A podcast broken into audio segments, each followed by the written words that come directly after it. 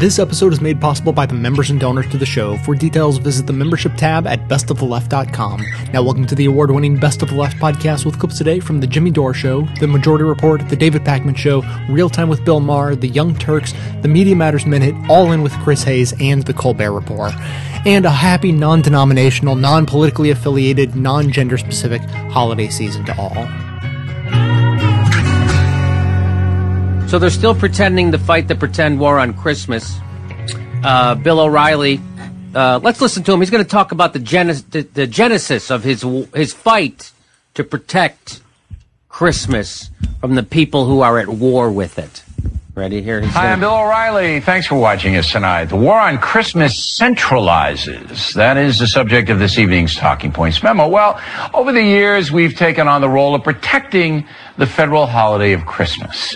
As you know, there are some Americans who are offended by any reference to Jesus Christ.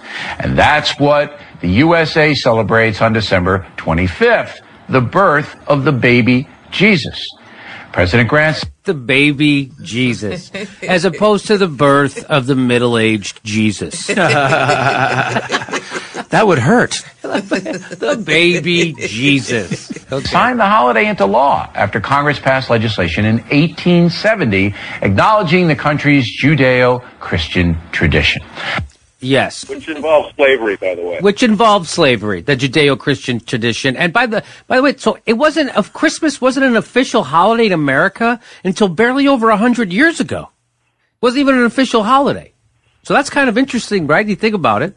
I thought Jesus was Yes, born I in think, America. uh, if you look back The Mormons in, uh, think the that. 18, in the 1800s, uh, uh, in the early part of the 1800s, uh, people were much less depressed during December. Yeah, because it wasn't the holidays. Sure. Right. Let's And so, Americans officially got the day off from work. Now, everything was swell up until about 10 years ago when creeping secularism and pressure groups like the ACLU began attacking the Christmas holiday. They demanded, demanded the word Christmas be removed from advertising and public displays, and many people caved into that. Okay, not that's not true. Uh, ACLU never demanded Christmas be removed from advertising. Advertisers did that because they are trying to sell products to more than just Christians. That's why. That's uh, okay. The ACLU never said a private company couldn't use Christmas, so they go on. To, so this is uh, this is he's he's, he's in it to win. Now it. we have the happy holidays syndrome. What is interesting this year is that Hanukkah will be over on Thursday. So there are no more holidays between then and Christmas Day. New Year's Eve. It's just Christmas if you want to invoke. New Year's Eve would come after. would come after. He said. well, as you say Happy Holidays to me, it's, Yeah, it's it- part of it. To me, New Year's is part of when you say Happy Holidays. Yeah. absolutely. He's pretending like it just meant Hanukkah, Right. Or it means all of it: the Kwanzaa, the Hanukkah, Right. the whole deal. Right. The the the winter solstice, the Right. Wiccans, wh- whatever they celebrate. Everybody celebrates something. There's stuff that we don't even know what it is. yeah. I think his point, too, is now that Hanukkah is over, uh, Jews stop being Jewish, I think. I think so. Yeah. progressives. The absurdity of the situation was brilliantly parodied today in the Mallard Fillmore cartoon strip by our pal Bruce Tinsley. The following Christmas special actually mentions Christianity. Viewer discretion is advised. Wow. So wow. A right wing comic strip. Wow. A right wing. How wing. many of those are there? Wow. See, because comedy's always best when you're punching upward, and Right. right wingers can't do that. Right. They can't punch upward, and they can't. Even when they do, they can't do it in an honest way. Snide is This, not funny. This whole pretending that somehow Christians are an oppressed minority, that Mm-hmm. somehow Christmas is getting the uh, the boot. in America. it's on the run. This it's on whole the run. thi- it's this, this is a comic strip. This whole thing is com- it's fun. I'm but don't get me wrong. I'm glad he does it. It's so but he barely could muster the energy anymore though. After ten, you can just say, "Oh, here we go. All right, here we go." And then there's Macy's, a company that I generally like because it supports wounded warriors. But this year they're touting Santa Claus, who will help you, quote, with your holiday wish list. So here, And you know what's funny was when they started this a couple years ago, uh, somebody actually went to the Fox News website and found out that they had all their holiday gifts also at the Fox News website. So this is all just made up, fake, phony outrage. But it works. It must work. It must keep working, right? Because, and thank God he's there to protect Christmas, Frank, because if he didn't, who knows where Christmas would be? I mean, I think he's also secretly been protecting football because uh, how he's protecting things that don't need protection. You know what I'm saying? It's like, what else is he going to protect? Beer and strip clubs? You don't need to The protect the Pentagon. Yeah, let's protect the Pentagon. Make sure that people. So that's Bill's. Uh, But we all know people that take that position about saying Merry Christmas. Yes. You know, I have a couple friends that really kind of stick their chin out when they say Merry Christmas. yeah, they like saying Merry Christmas in people's faces. You Yes, know? like it really and is that's my in the friend spirit. Todd. That's my friend Todd Glass used to say. That's like calling everybody Bob. You, no, my name's Jim. Yeah, I know, but I don't care. I like to call you Bob. I like. I like it. I like that name. Mm-hmm. So that's what that is. It's just you're being an Well, idiot. Uh, I'll just tell you that uh, um, I've been uh, referring to my state of mind as my Christmas depression, not my holiday depression.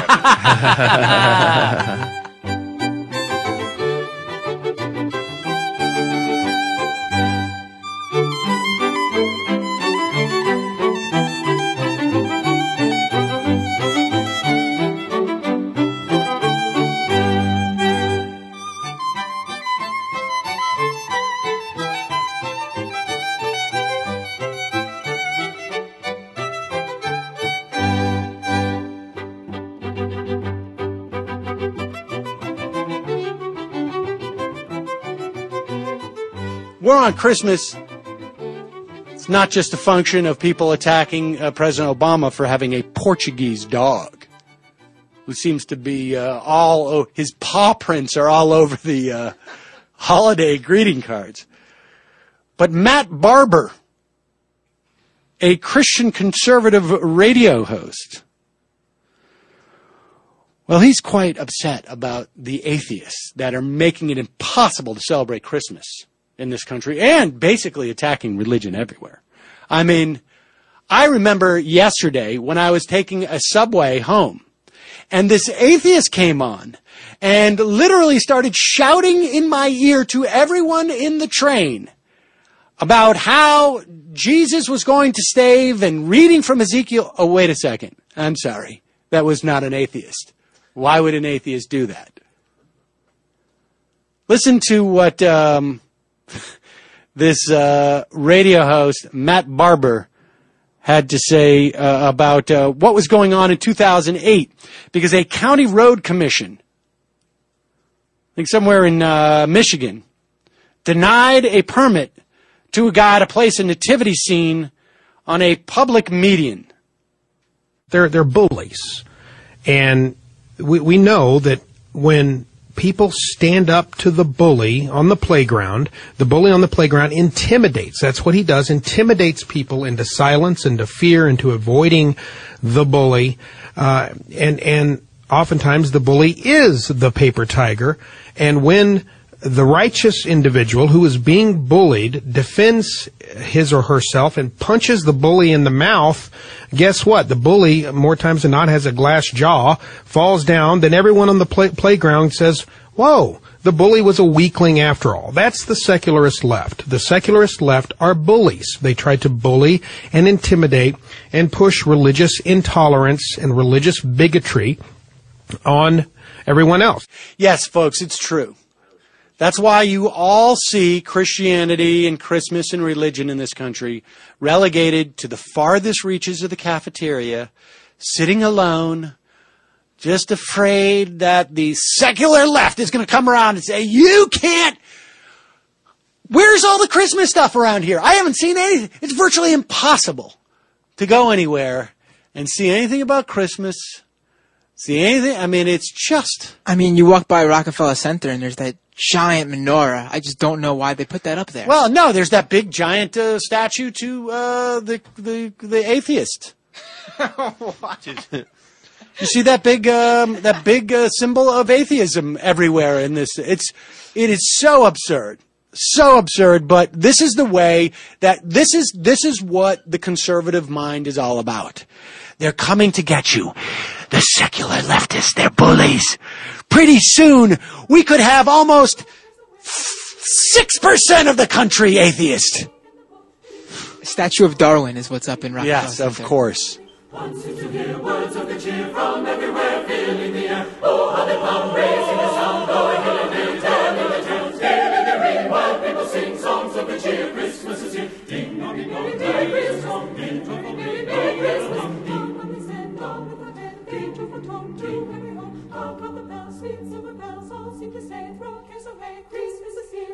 young and cheer, too young and old, and big and the. Ding dong, ding dong, that is the song, Ring, joyful ring, oh carol ring. One seems to hear words of good cheer from everywhere, filling the air. Oh, how they bound, raising the sound, roaring in the winter, in the town, tearing the rain, while people sing songs of good cheer. Christmas is here. Ding dong, ding dong, merry Christmas, ding dong, dong, merry Christmas. On without end, they send on without end, their joyful tone to quick story before we take a break. The latest from Pat Robertson. Pat Robertson, since we are getting into the holiday season, says atheists are miserable and trying to steal Christmas, kind of like the Grinch. Let's take a listen to that incredible analysis. Pat? Well, it's, well, Christmas all over again. Um, the Grinch is trying to steal our holiday. It's been so beautiful. The nation comes together. We sing Christmas carols. We give gifts to each other. Um, we have uh, lighted trees, and it's just a beautiful thing. Atheists don't like our happiness. They don't want you to be happy. They want you to be miserable. They're miserable, so they want you to be miserable. Yeah. So they want to steal your holiday away from you. There you go. Okay, so brilliant analysis. Do you know any atheists that are miserable? And for and, and, and number number one and number two, if they are, can you attribute their misery to being atheists? Hard to say. Impossible to prove. Natan, what's your reaction to Pat Robertson? Is this just, uh, to, to quote Brian Williams, he's pa- he's t- passing the last exit on the road to relevance or something like that? You know, I guess my reaction is I would rather be miserable and right. Okay, well, so there you go. Even if they are miserable, and even if they are miserable because they are atheists, at least they are right about something. They're miserable because their their friends and relatives celebrate Christmas and they get sucked into it. That's a good point. Maybe it's, they're miserable because of people like Pat Robertson. That's a good point. Yeah.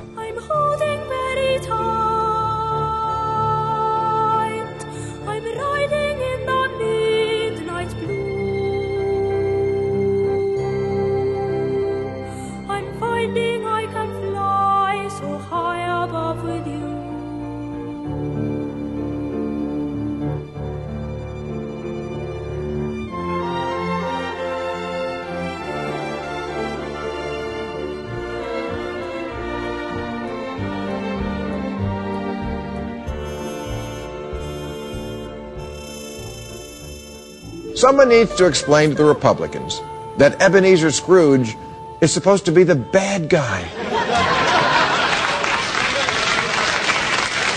And before conservatives start whining about another war on Christmas, they must admit they hate everything about Christmas.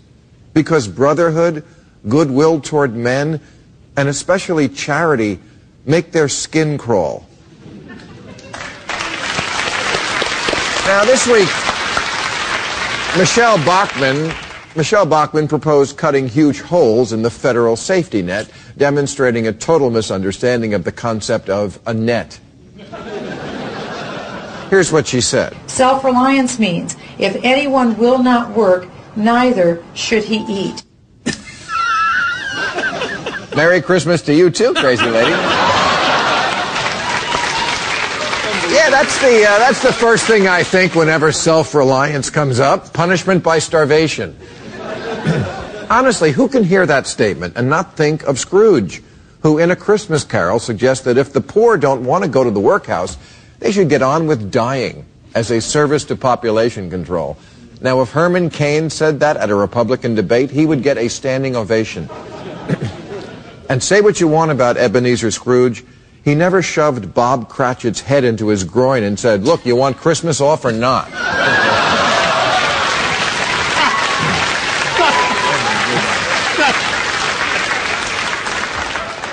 Newt Gingrich refers to Obama as the food stamp president because Obama doesn't want children to starve to death, fucking commie. Mitt Romney says we should let all the people about to lose their homes lose them, and they can just become renters. Ownership society? Meet no pets, no waterbeds.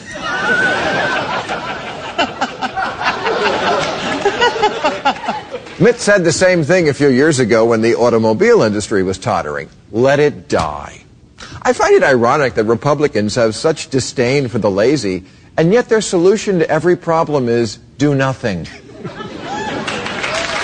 their, their answer to wealth inequality do nothing. Healthcare do nothing.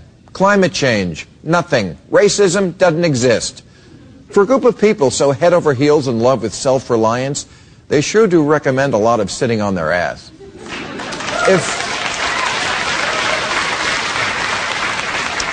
if a Christmas carol was performed by the Tea Party Dramatic Society, it would be a cautionary tale about how the hero, Scrooge, a blameless job creator, is turned into a socialist through the corrupting influence of Tiny Tim. And the play would end with a simple plaintive question from Mr. Scrooge. Just how much of my wealth does Mr. Tim think he's entitled to? Oh, And that is the great Republican fallacy of this election, that our economic problems are due not to Wall Street's gambling, but because too many Americans are lazy. But there are 16 million unemployed, and we only created 80,000 jobs last month. The problem isn't laziness, it's math. But this is where the Republican Party is now. In favor of people dying because they don't have health insurance. In favor of letting people go unfed if they won't work. And if they want to work, but are Mexicans, in favor of putting up a fence that electrocutes them. Hmm. Even Scrooge is thinking, look, I hate the poor, but I'm not a fucking psychopath. psychopath is what I meant. But that's where this party is. It simply has no bottom. There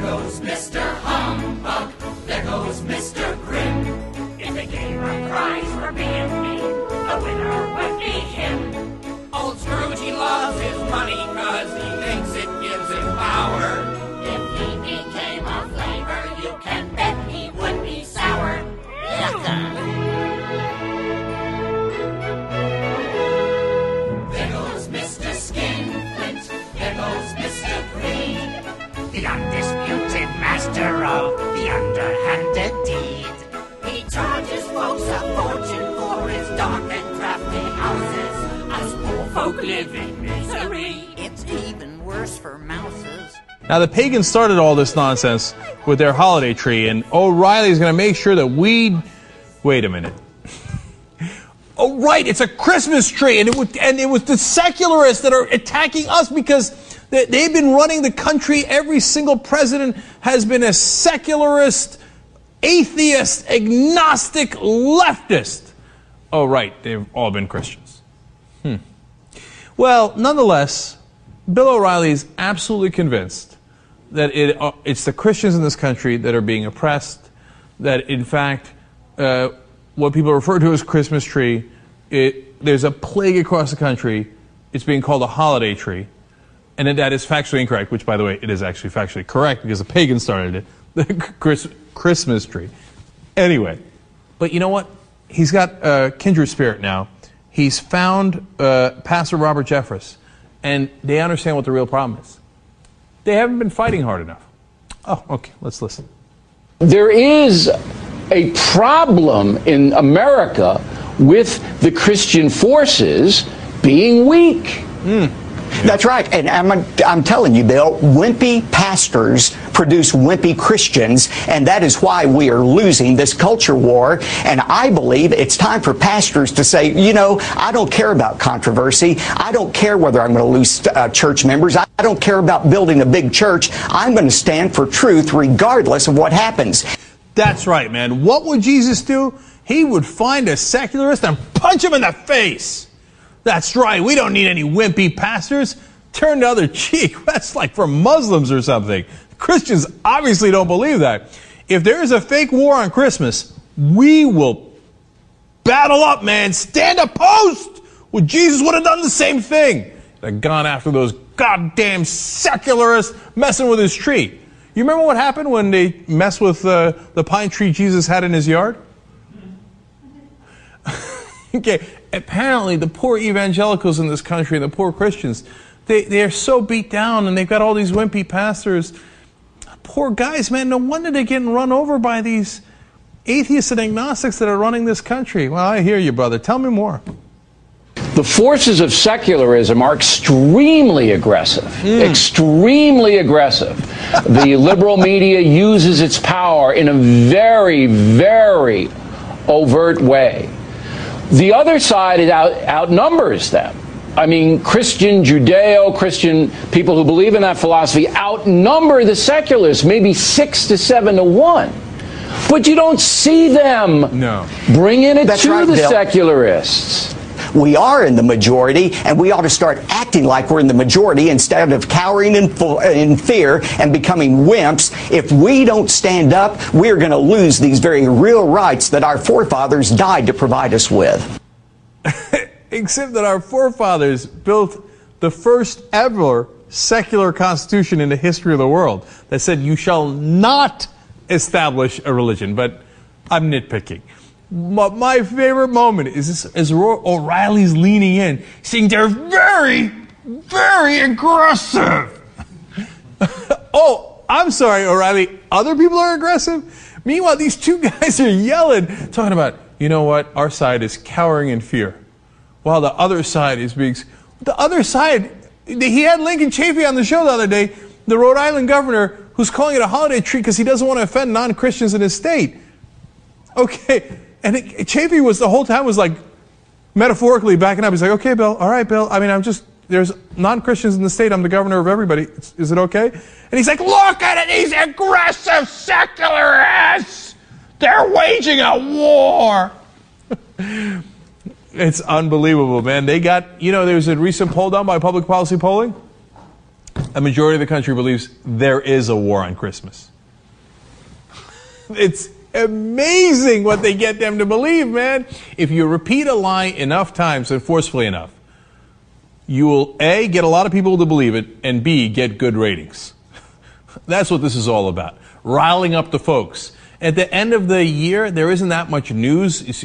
Sometimes it's a lame duck session. A lot of people are going away for Christmas, the holidays, etc. So how's O'Reilly going to get ratings? Ah, can you believe they're attacking the thing that you love most? Santa frickin' Claus. They're coming for Christmas. But don't worry, I'll fight back.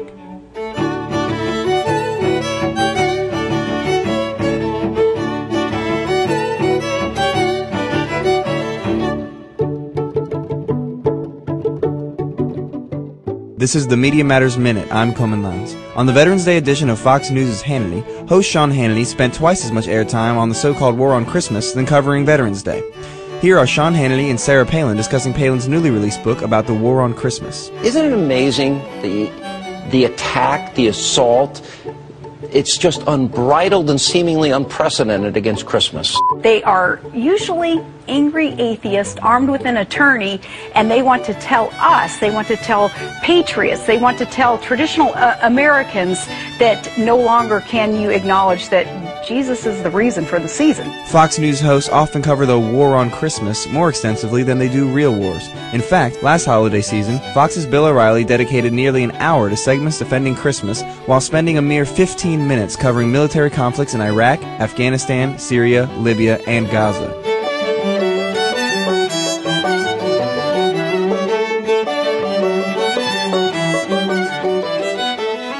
Secret meeting in Washington, D.C. Oh, it, it might have something That's to what- do with a certain holiday that we may or may not be trying to destroy. That's right. That's right. I got to You get can to the take our pensions and destroy the well-being of America's workers, but we will kill Christmas. Ladies and gentlemen, I know Michael sometimes jokes about the war on Christmas, but we take it pretty seriously here. One of the ways that we were hoping to undermine Christmas was, of course, to create and sow some type of confusion as to the racial identity of icons of Christmas. Of course, I'm talking about both Jesus and Santa Claus. and wait till we get to the reindeer, but that's for another time. Unfortunately, Megyn Kelly at Fox News and some Fox uh, moron contributors have found us out. Kids, you should avert your eyes or your ears. Move on because I want to get to this other topic. So in Slate, they have a piece uh, on .com. Santa Claus should not be a white man anymore. And when I saw this headline, I kind of laughed and I said, "Oh, this is so ridiculous." Yet another person claiming it's racist to have a white Santa. You know. And by the way, for all you kids watching at home, Santa just is white, but this person is just arguing that that maybe we should we should also have a black Santa. But you know, Santa is what he is, and just so you know, we're just debating this because someone wrote about it, kids. First off, do the people at Fox News think that like four year olds who believe in Santa Claus as being a real human being watch their news program? Uh, Mom, if you could uh, warm up a milk bottle for me, that would be great. I'm going to want to catch Hannity, uh, look at the real deal. Going on with Obungle Care. Yeah, I want to know the real all- deal on spending. Second of all, if you are a parent and you're allowing your four or five or six year old or seven year old, I guess theoretically an eight year old could believe in Santa, maybe nine or ten, to watch Fox News, social services should be knocking on your door. Continue. Okay, I wanted to get that straight. But Jedediah, when I read the piece, the author seems to have, you know, she's African American, and she seems to have real pain at having grown up with this image of a white Santa, and she speaks about it kind of honestly, saying, I, I didn't really understand why Yeah. that had to be. Yeah, she wants Santa to be inclusive. And I had the same reaction. Initially, I was thinking, oh, this is more politically correct nonsense. This is hypersensitivity in our culture. And then you read the piece and you really walk through the steps with her. I think it's a tribute to her writing. And you realize if you were a young kid and you were African American and your Santa Claus was white, it would affect you when you went to school. Maybe you wouldn't feel that you were part of that tradition. Now, she suggests that a penguin should be Santa. Okay, and I that's where she goes off the kind of- rails. Well, Okay, I pause think it, that's pause it, pause it. Now, what, what's interesting about this is this is obviously sort of like their contrarian person on the Fox panel is that, uh, you know, I thought it was one of these politically correct things, and then I actually read what the piece was. That dynamic plays out every day in the conservative mind, except for the part where they actually read it and try and understand the perspective. But here's where Megyn uh, Kelly goes off because if you're going to have a penguin, you can't do that. Santa's real. Go. Kind of interesting though to have an animal which is something that kids love sort of brings that cartoonish component into it and i think that makes all kids kind of feel welcome in the process so i see where she was going with that No, no, it doesn't. No, it doesn't make So all kids feel. Hey, I like it feels. penguins. It makes all all birds feel welcome. Uh, um, Kids like Monica, penguins. You know, but uh, okay. So that so I've given her name is Aisha Harris. I've given her her you know her due on where she was going with it, but. Just because it makes you feel uncomfortable doesn't mean it has to change. You know, I mean, Jesus was a white man too, but you you know, it's like we have he was. A, You know what's really funny about this is, in fact, no, Jesus was not, almost certainly not a white man. And apparently, because the Romans, uh, because when they were going up in there and they were trying to convert people, Paul was heading to uh, the, you know, had his moment on Damascus or whatever the road to Damascus. Through the ages, we got to make Jesus white. How else can we get the white world to sign on to it? So actually, I guess it can change to make people feel more comfortable. Historical figure. I mean, that's a verifiable fact, as is Santa. I just want Right. the kids watching to know that. Yes. But my point is, how do you just revise it, you know, in the middle of the legacy of the story and change Santa from white to black? Yeah, yeah. I mean, you can't. You can't. You just can't, folks. Well, you know what? I got news for you. In my house, guess what color Santa is from now on? It's black. I just did it. Don't you dare tell me that the fat white man with the white beard who gets in a sleigh and travels all over the world reaching billions of people with reindeer, flying reindeer and elves who uh, packed his, his sack of toys. Don't tell me that he's black. Actually, what a work of fiction I will say is. this. I will say this. Yeah, exactly. I will say this. That um, it's it's obvious that Santa's white because if he was black, he would probably be pulled over so many times uh, just by by you know by the time he got he would never get past the West Coast. He would never get past L.A. Uh, because he'd be pulled over so many times. Where's a where's a black guy going to find San- a Santa's that black fancy? Fox segment. I don't want this guy coming to my house. Why do I got to have him in my house? Unbelievable. I don't feel comfortable with that. It's just important to note too that Megyn Kelly's children's names are Yates, Yardley, and Thatcher. I don't know what that's going to do. with. I think that has plenty to do All right, with the it. kid she was talking to.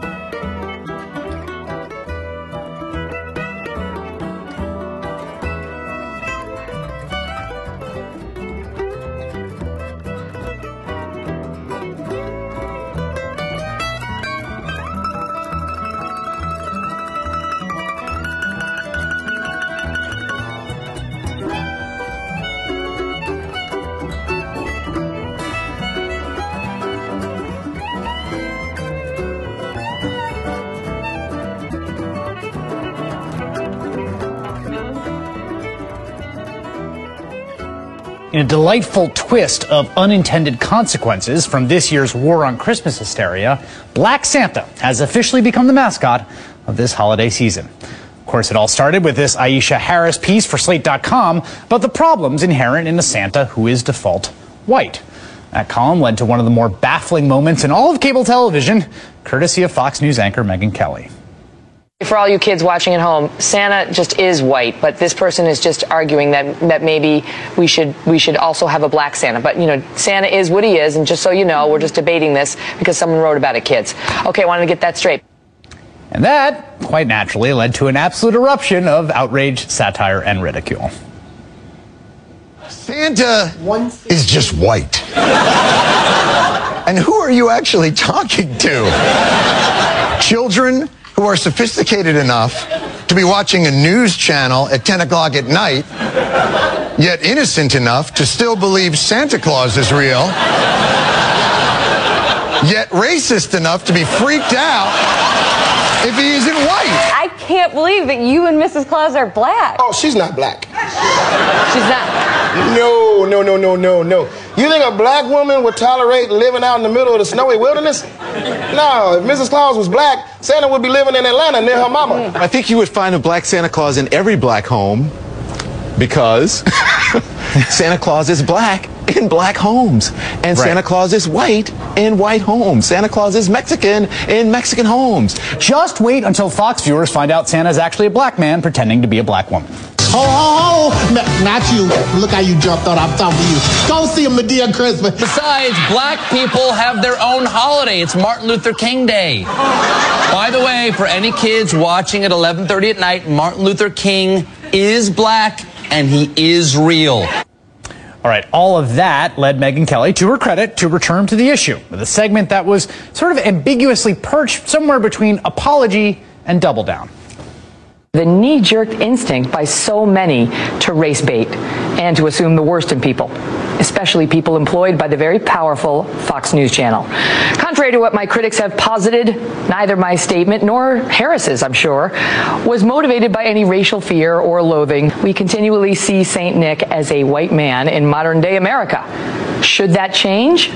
Well, that debate got lost. By the way, I also did say Jesus was white. As I've learned in the past two days, that is far from settled. Yes, yes, very, very far from settled. Now, on the silly, serious scale, this story has tended to tilt to the silly side. But here's what's not so silly about turning Santa's race into a debate. Cleveland High freshman Christopher loved Christmas, but that all changed last Thursday when he wore this Santa hat and beard to school. His parents say a teacher told Christopher, who's black, he couldn't be Santa because Santa is white. That's a really a thing that really happened in an Albuquerque suburb last week. It's the sort of story that strikes a nerve, and I can tell you why. I have a two year old now, so I know that as you watch your kid walk through the world, it's like watching a turtle without a shell. They're perceiving everything around them, even stuff you don't think they're noticing. They're taking it all in, but they don't have the facilities yet to process it all. So they're often getting messages that you, as their parent, don't control, many of which are harmful or hurtful. And for millions of non-white kids, the message that Santa is white might very well, very well be one of those messages. In fact, one of the most insidious aspects of the racial regime in which we labor is that whiteness is the default. Whiteness is invisible. Whiteness does not exist as a thing, as something to be noticed. Things just are white. People just are white. Santa just is white. But here's the thing. Until a few years ago, the President of the United States was white. He just was. That was a verifiable fact. But that changed. So maybe Santa could change too? And speaking of changing Santa, here's what Santa should not be. This is SantaCon. If you're not familiar, it's basically a costumed pub crawl that started in San Francisco in 1994 and since gone global. It acts as an opportunity for the same inebriated louts who crowd into the city to get publicly drunk on St. Patty's Day to trade in their green for red and white and get publicly drunk in December. This year's SantaCon, a number of drunken Santas could be seen brawling on the sidewalks near Union Square here in New York City. So while we're on the subject of whiteness as default, let me just hazard a guess that if the people streaming into the city every holiday season to get drunk and fight were overwhelmingly black, official New York's reaction would be a lot less ho ho ho.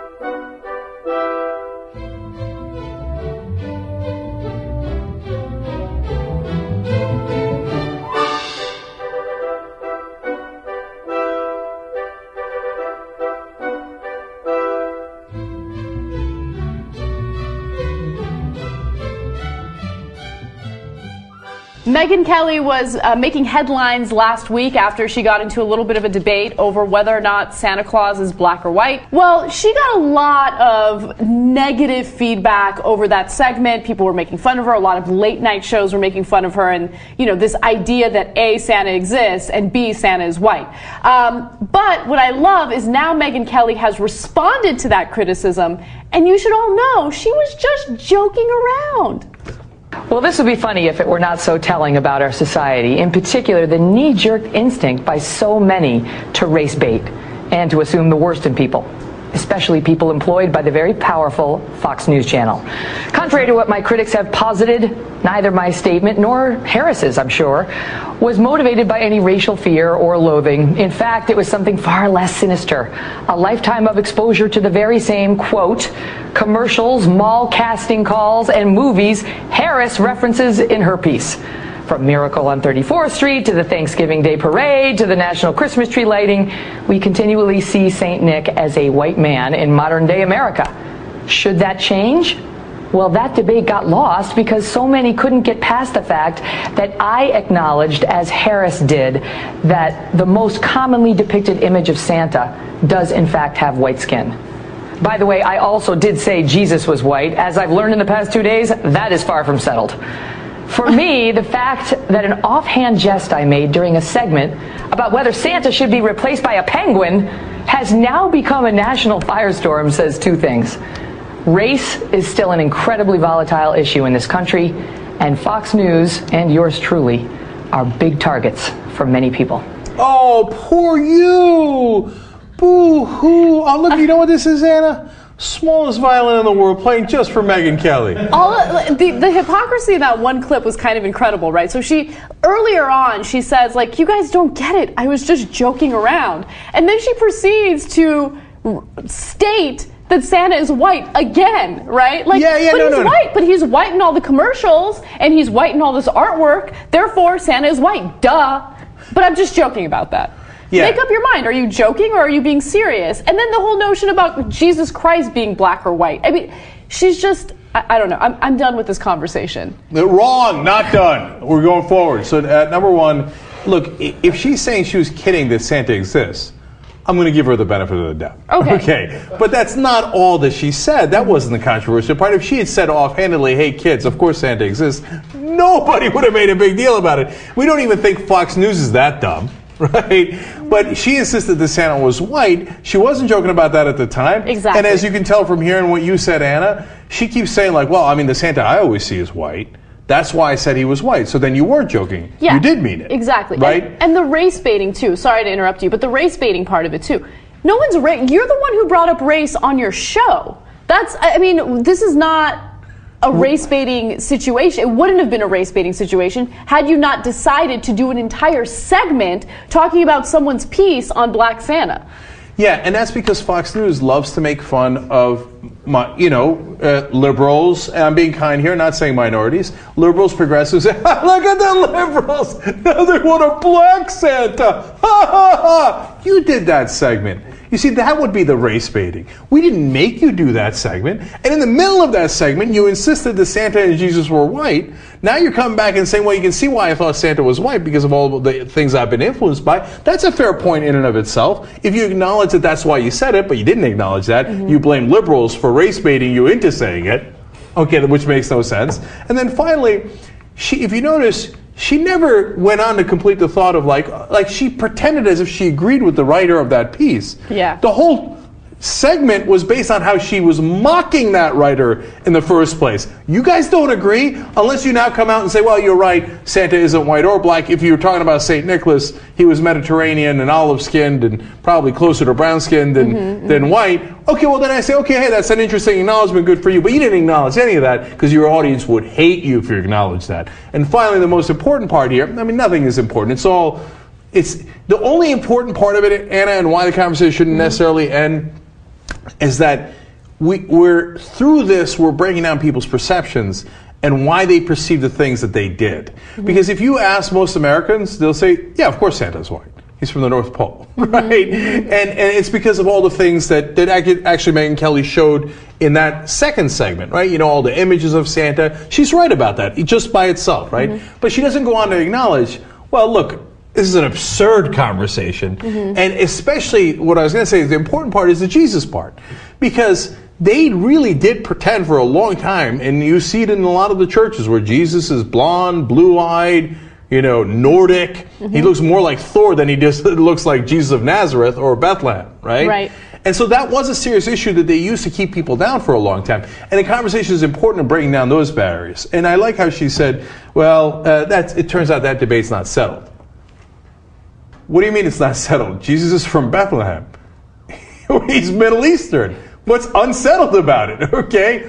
I mean, people from Bethlehem aren't really black and they're not really white. They're Excuse me. they're Semites. We have another word for that. I mean, there's two branches of the Semite family. One is Jewish, and the other is Arab. So, what it, what does Jesus look like most? An Arab.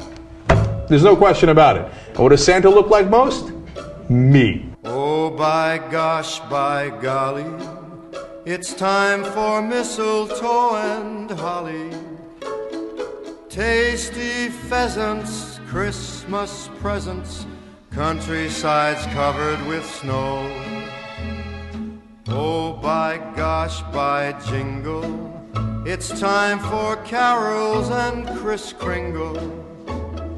Overeating, merry greeting from relatives you don't know. Over the weekend, of course, with Black Friday, we had uh, kind of a question mark about whether Sarah Palin's new book about the war on Christmas would do well.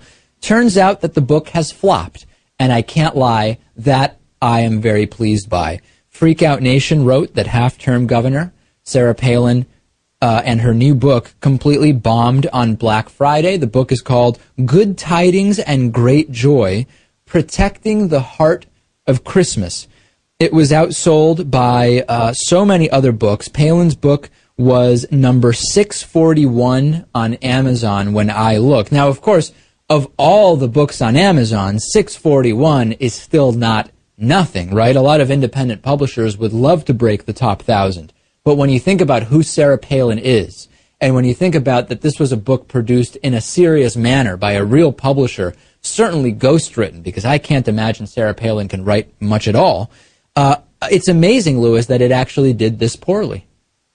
Yeah, uh, you would think with all her publicity it would do a little better, and with all her her cult like followers. But uh, hey, this is great, right? People aren't reading that that piece of crap. I dug into the numbers a little bit, Lewis, and I found that even within the category of Christian books, and even specifically within the category of Christmas Christian books, it's only number five, and it was outsold by the book Finding Christmas Stories of Startling Joy and Perfect Peace.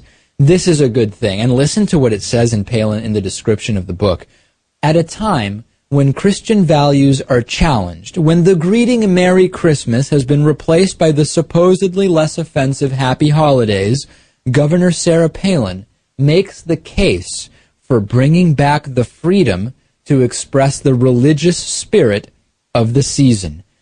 Wow, Lewis, that sounds compelling. And by the way, the, the term holiday, for all of the, um, I don't know, soldiers in the war for Christmas, for all of their complaints about happy holidays, as Neil deGrasse Tyson recently tweeted, holiday comes from holy day. It is, uh, you know, it's, if you look at the etymology of the word, it is still a religious statement, Lewis, to say happy holiday. You're saying happy holy day. It is still a religious illusion.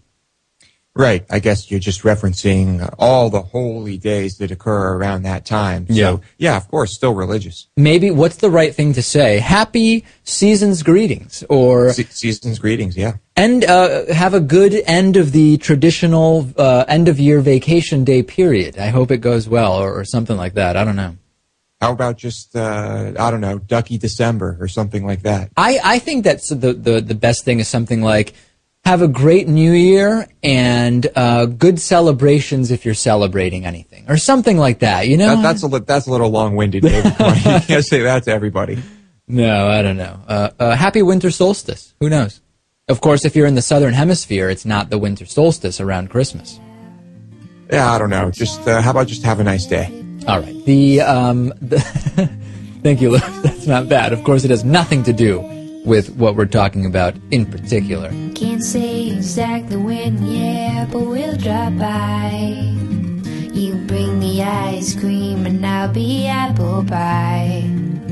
I like a rainbow candy cane, call me settled in my ways, yeah. I'm not trying to eat and run, but I can't stay. It's just how we get down for the holidays. Imagine it was colder, lovely winter, get better. Let's hit the dance floor, see everyone we know.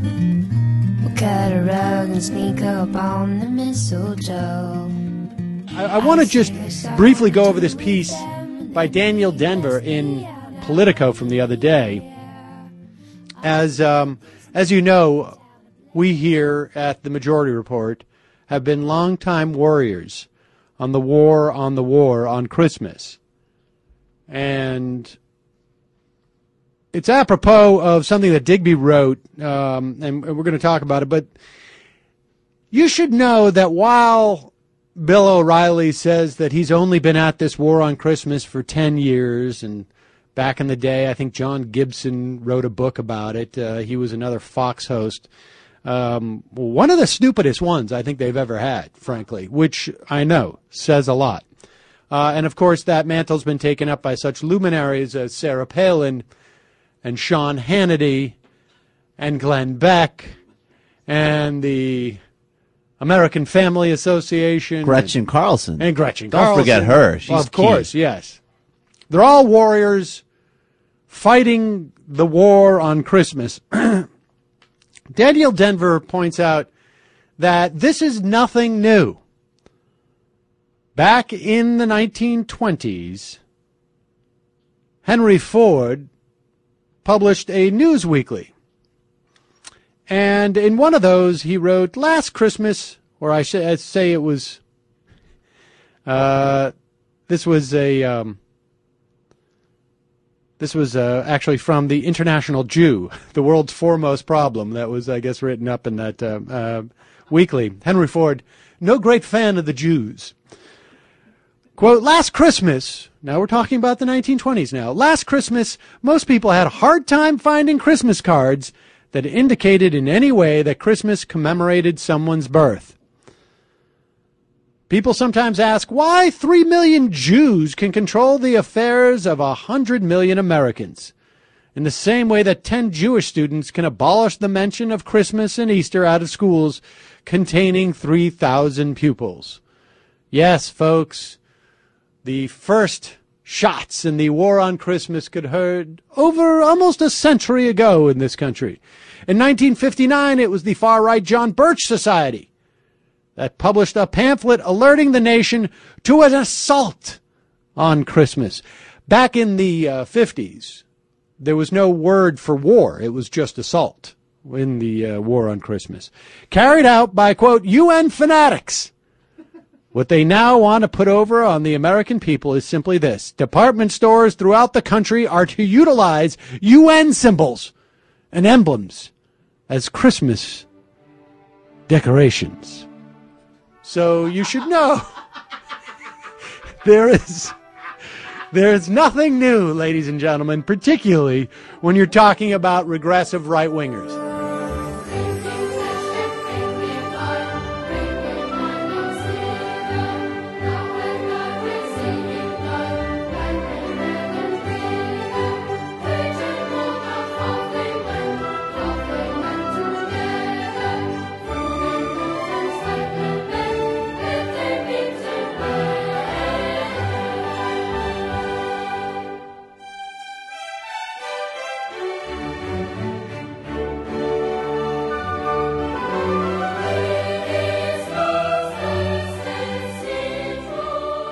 Every time I want to get away from the war on Christmas, and I say no mas, I don't want to do any more stories.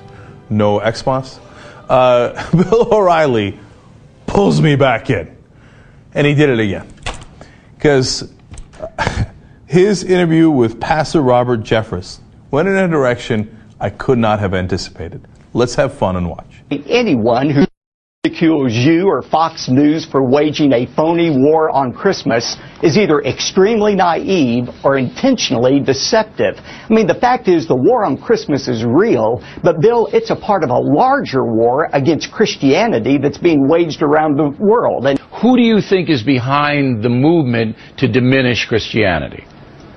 Well, I think ultimately, Bill, as a Christian, I believe that it is the kingdom of darkness of Satan who, from the beginning but who does he use? has been trying to extinguish. I mean, Yeah, we know well, Satan works on, on some cable networks. He kind of flits around from one to the other, and we see him. Uh, but but but he uses people. Who does he use? Well, he uses misguided judges who have perverted the First Amendment. You know, now we have that uh, the First Amendment ensures a freedom from religion. You have pastors who uh, are out there uh, saying there is no war against Christianity. Satan can use anyone. Oh man, I didn't see that coming. Who's behind it? Satan.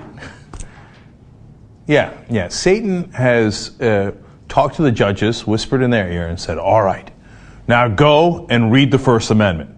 How dare he? Beelzebub.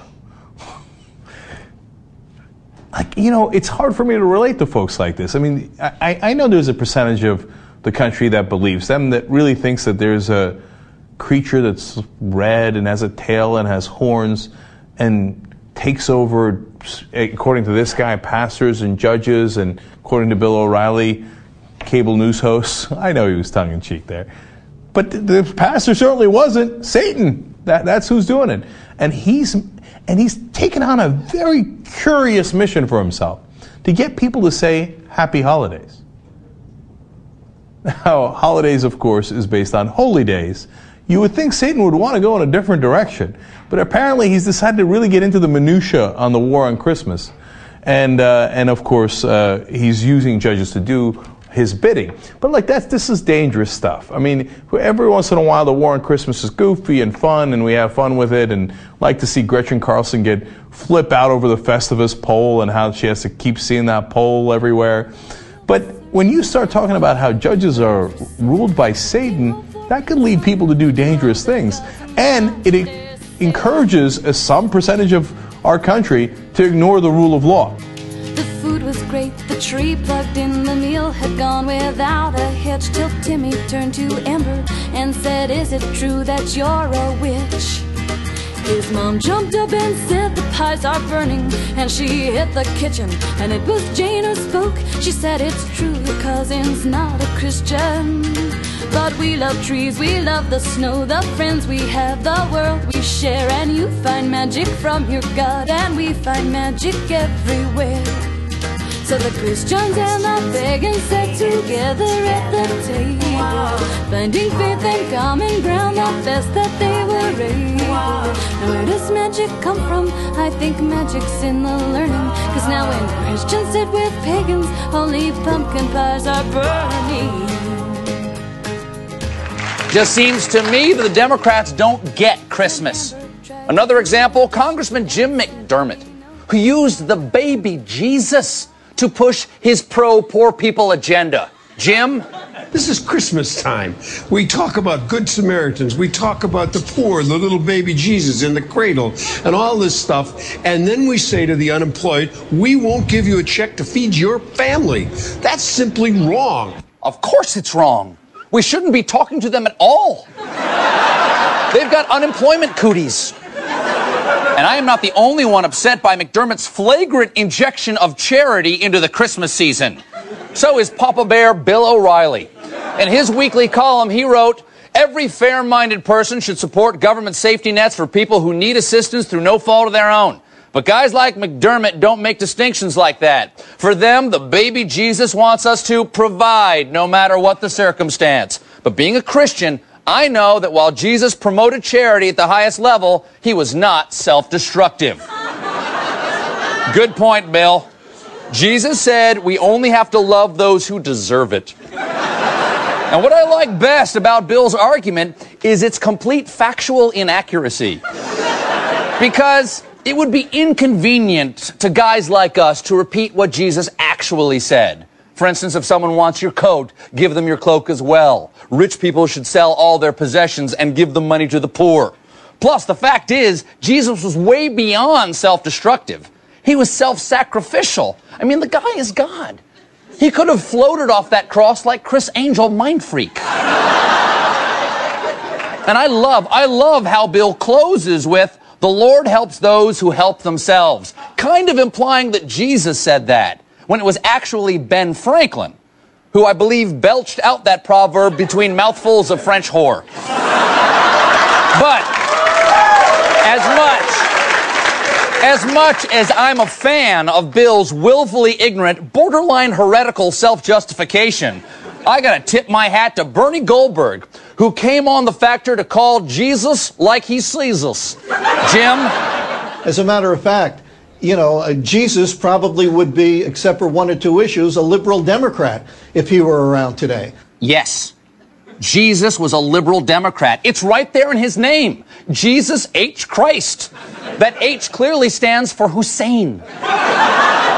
Plus, Jesus was always flapping his gums about the poor, but not once did he call for tax cuts for the wealthiest 2% of Romans, even though they create all the good slave jobs. And don't forget, Jesus hung out with tax collectors and prostitutes. And no good conservative would be caught dead with tax collectors. What frightens me, what frightens me really, what really frightens me about this is now we know we got a liberal Jesus seated at the right hand of the Father. He's basically Yahweh's Joe Biden. Anything happens to the big guy, we could end up with a socialist deity redistributing my loaves and fishes. Well, it hurts me to say this, folks. But if Jesus really is a liberal, it's time to get the Christ out of Christmas. Now, listen, listen, listen. You know me. You know me. I'm no fan of the term Xmas or X anything. I make my kids play Christbox 360. And if they break a bone, they get Christ rays. But it is time to take baby Jesus out of the manger. Replace him with something that's easier to swallow. How about a honey baked ham? Because if this is going to be a Christian nation that doesn't help the poor, Either we've got to pretend that Jesus was just as selfish as we are, or we've got to acknowledge that he commanded us to love the poor and serve the needy without condition, and then admit that we just don't want to do it.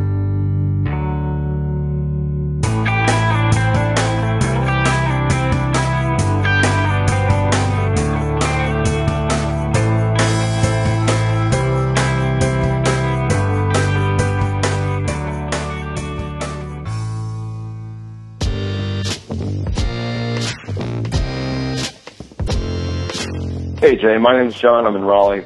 Uh, I just want to say regarding the transgender conversation, uh, listening to a recent podcast, one of the callers called and said, you stepped in it, maybe it's time to lay back. I'd like to just take a different tack entirely and say thanks for the conversation. Despite all of the conversation and you know, the consternation that comes with it, whether what's being said is good or bad, uh, offensive or helpful, the fact of the matter is we're talking about it. And I think that should be the takeaway here. I don't necessarily want to keep talking about it because there's a lot to talk about, but I appreciate you bringing it up. You know, personally, it's a topic I hadn't thought a lot about. Uh, I consider myself pretty progressive and pretty worldly. I've traveled a lot. I know a lot of people, but it's not something that's come up.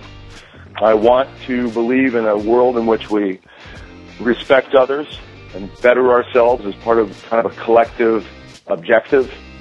And in my effort to do that, I realized that I've got this big blind spot when it comes to transgender, not transgendered, good distinction, by the way, uh, issues. And so for that, I just want to say thanks. You have, this conversation that you have started has opened my eyes, something, uh, given me something new to think about. And I think that's probably true across the country and to the degree that this is a international podcast, and I hope that it is, uh, maybe help some folks around the world. So thanks for bringing the conversation home for me. Appreciate it. Have a good one.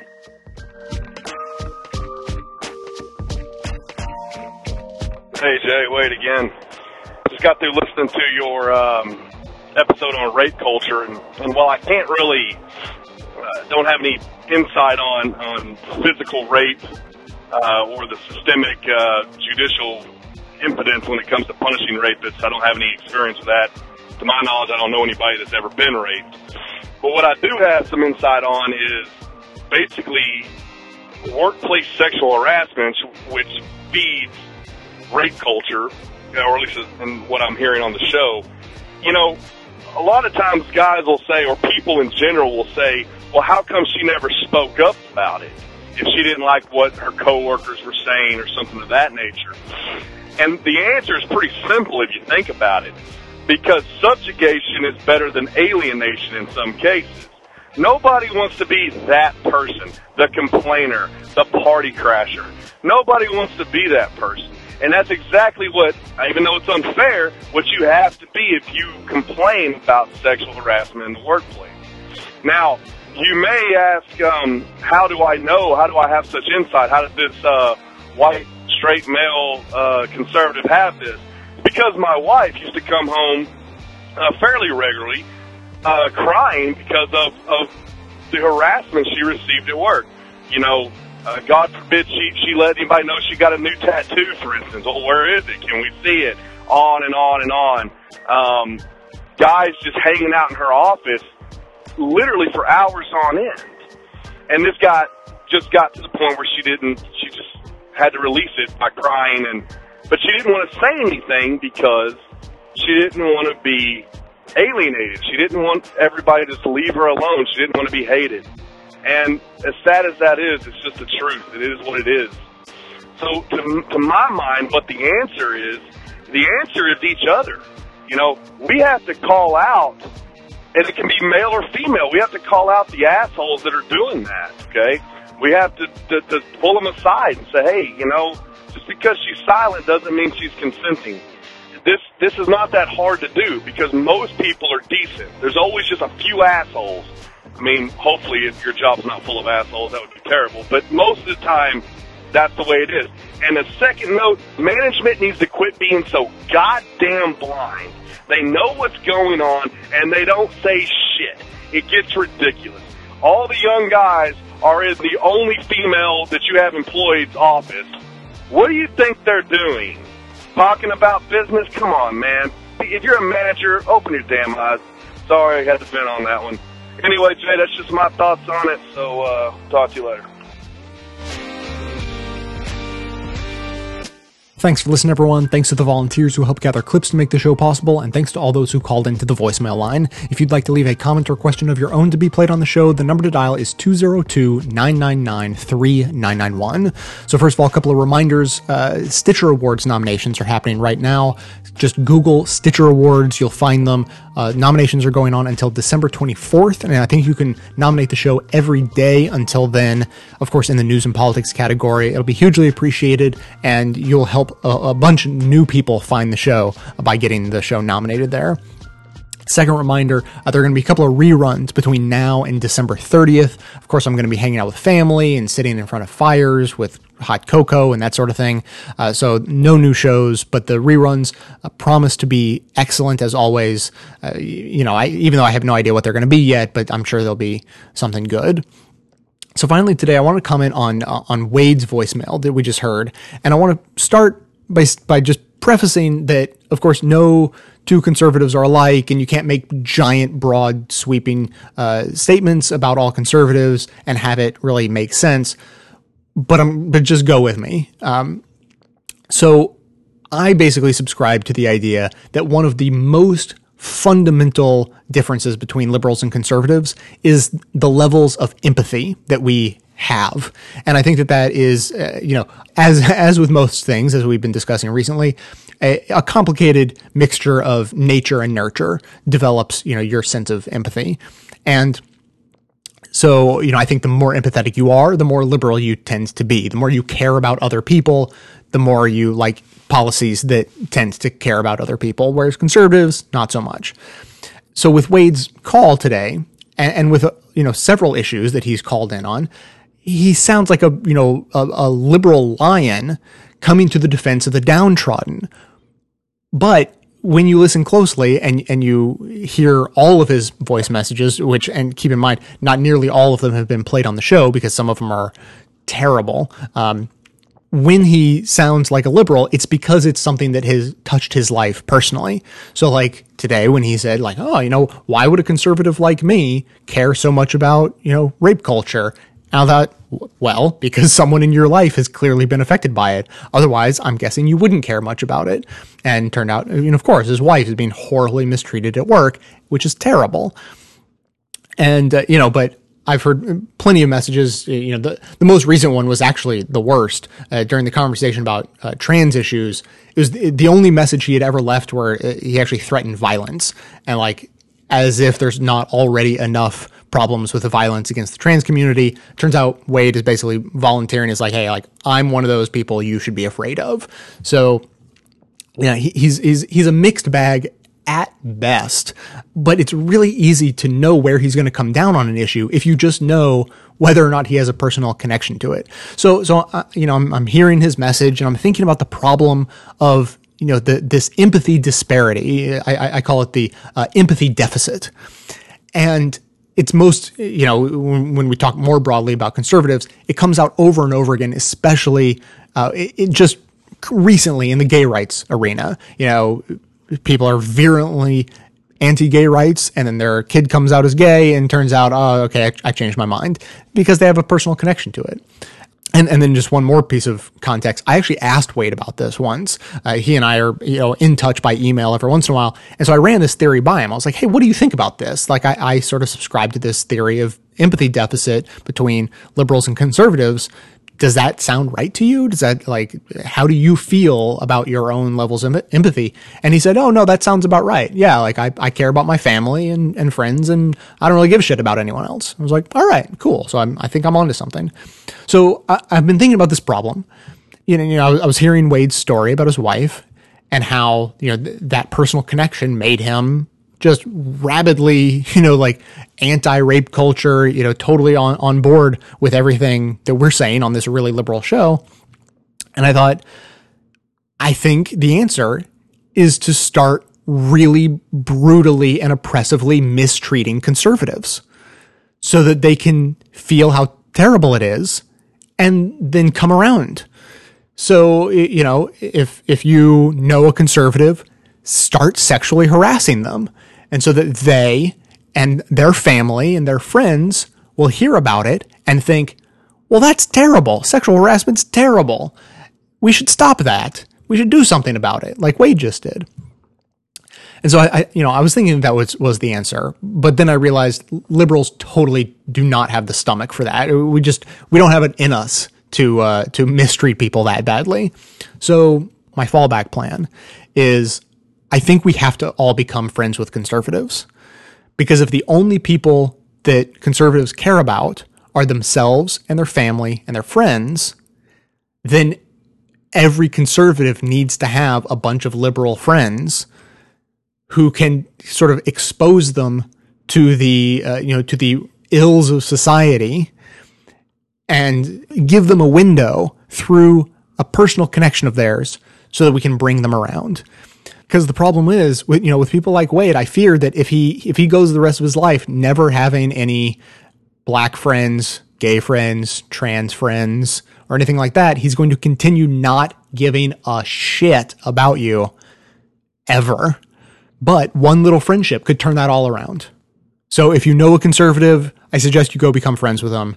And if you want to be friends with Wade, just send me an email. I'll forward it to him. But that's going to be it for today. Thanks to everyone for listening. Thanks to those who support the show, either by becoming a member or making one time donations, as that is absolutely how the program survives.